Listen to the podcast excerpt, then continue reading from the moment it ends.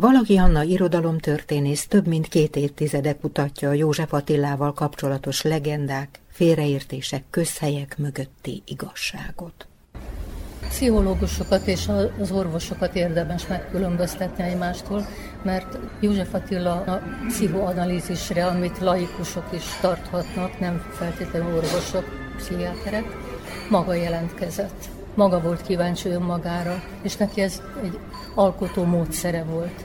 Én például a Szabad Ötletek jegyzékét még műhely naplónak is tekintem, ahol éppen önmagát térképezi fel a belső világát. Tulajdonképpen a, amit a betegségének mondanak, hogy skizofrén volt, az viszont nem a pszichoanalitikusoknak köszönhető, hanem az orvosoknak, elmegyógyászoknak, hiszen őt bevitették a, végül a sziasztába, de majdnem a lépóton kötött ki szegény. Sajnos a pszichiátria olyan, hogy aki bekerül a gépezetbe, arra olyan diagnózist akasztanak, amit tudnak. Ők skizofrénnek tekintették ezeket a tüneteket, amelyeket ők produkáltak, rájátszott a tünetekre, bosszúból, nem tudtak vele mit kezdeni, az az igazság. Félrekezelték, hát skizofréniával kezelték, akkor nem is nagyon írt, amikor ezt a kezelést kapta, meg bódították, alig bírt írni, szerencsétlen. Ott inkább csak húzták az időt, amíg a bagdoktor szabadságon van. És utána pedig megjön bagdoktor, és aztán kiengedi. Igen. Hogy miért engedi ki? Mert nem tud vele mit kezdeni. És, gondolja, és nem gondolja végig uh-huh. azt, hogy nem. milyen veszélyben van? Azt írta Jolánnak, hogy csak egyre vigyázzon, hogy nehogy felkösse magát.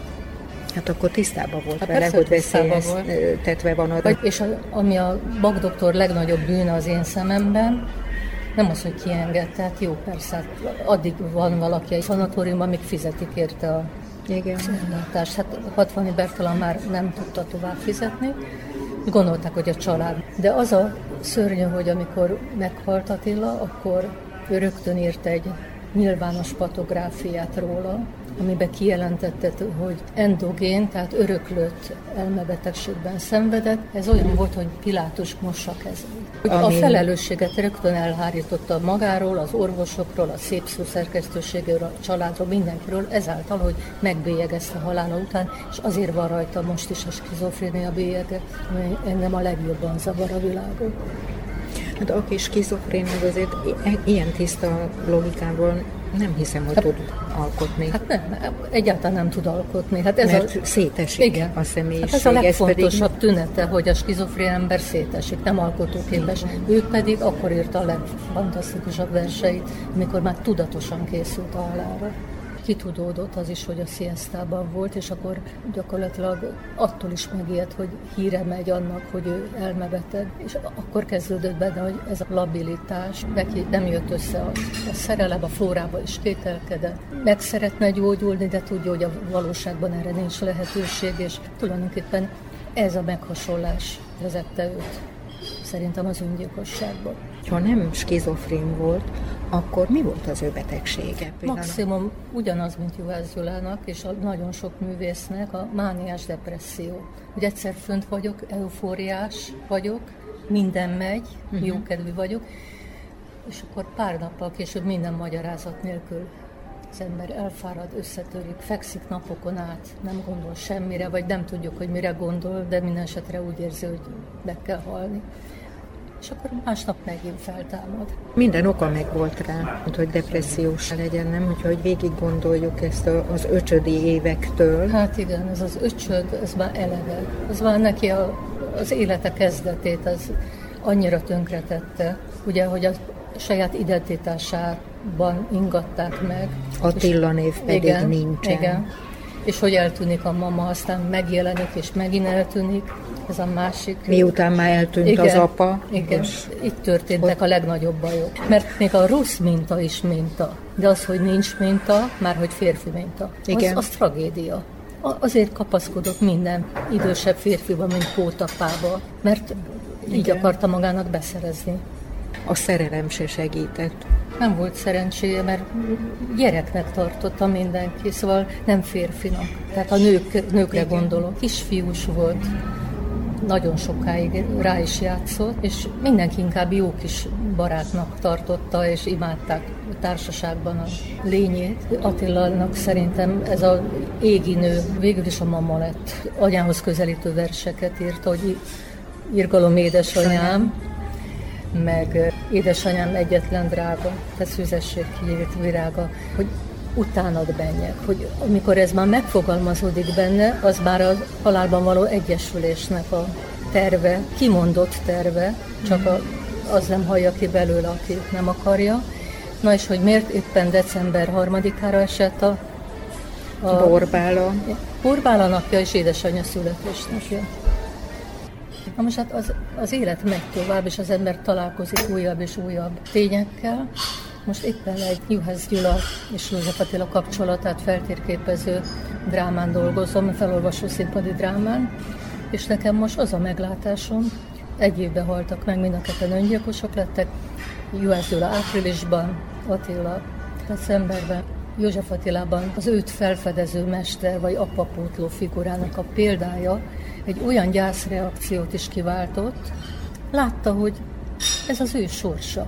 Ő is élhetetlen. Ő se vitte semmire. Nem kapta meg a Baumgarten díjat. Nem tudott eladni a könyvéből a nagyon fájból. Belelovalta magát egy, ebbe a sikertelenségbe, és aztán szárszon ezen morfondírozott egész idő alatt, ezért sírt annyit, meg mondta, hogy aki nem dolgozik, ne is egyék, és ezért nem vett magához ételt. Hogy is mondta, hogy már bármikor tudok verset írni, csak élni nem tudok tulajdonképpen, mint hogy lekopírozta Juhász Gyula halálát. Ez döbbenetes. Igen. Hát olyannyira, hogy a Meghalt Juhász Gyula című verse, amit akkor írt, amikor Juhász Gyula meghalt, de nem jelent meg életében, mert még dolgozott rajta. Búcsú levelei egyikében elküldte Cserépfalvinak egyetlen szó változtatással, hogy micsoda példát adtál nekünk, ugye, mely békén bontja most a sírt. A láma sírt helyett most a sírt.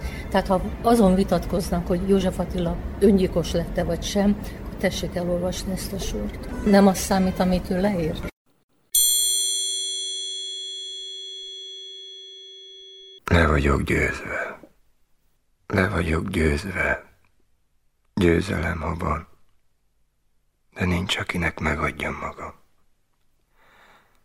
Úgy leszakadtam minden más világról ahogyan lehull a gyümölcs az ágról. Szurkálnak, óvnak tudós orvosok. Írnak is nékem. Én átolvasok, és dolgozom. Én le papíralom. A működésben van a. Én állat volnék és szégyentelen nélkületek. Kik játszotok velem. Köztetek lettem bolond. Én a véges.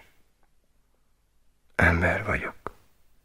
Így vagyok nevetséges. Ez a vers, amelyet Cserhalmi György előadásában hallottak, azt bizonyítja, hogy József Attila feladta a kezelésekbe és a gyógyulásába vetett hitét.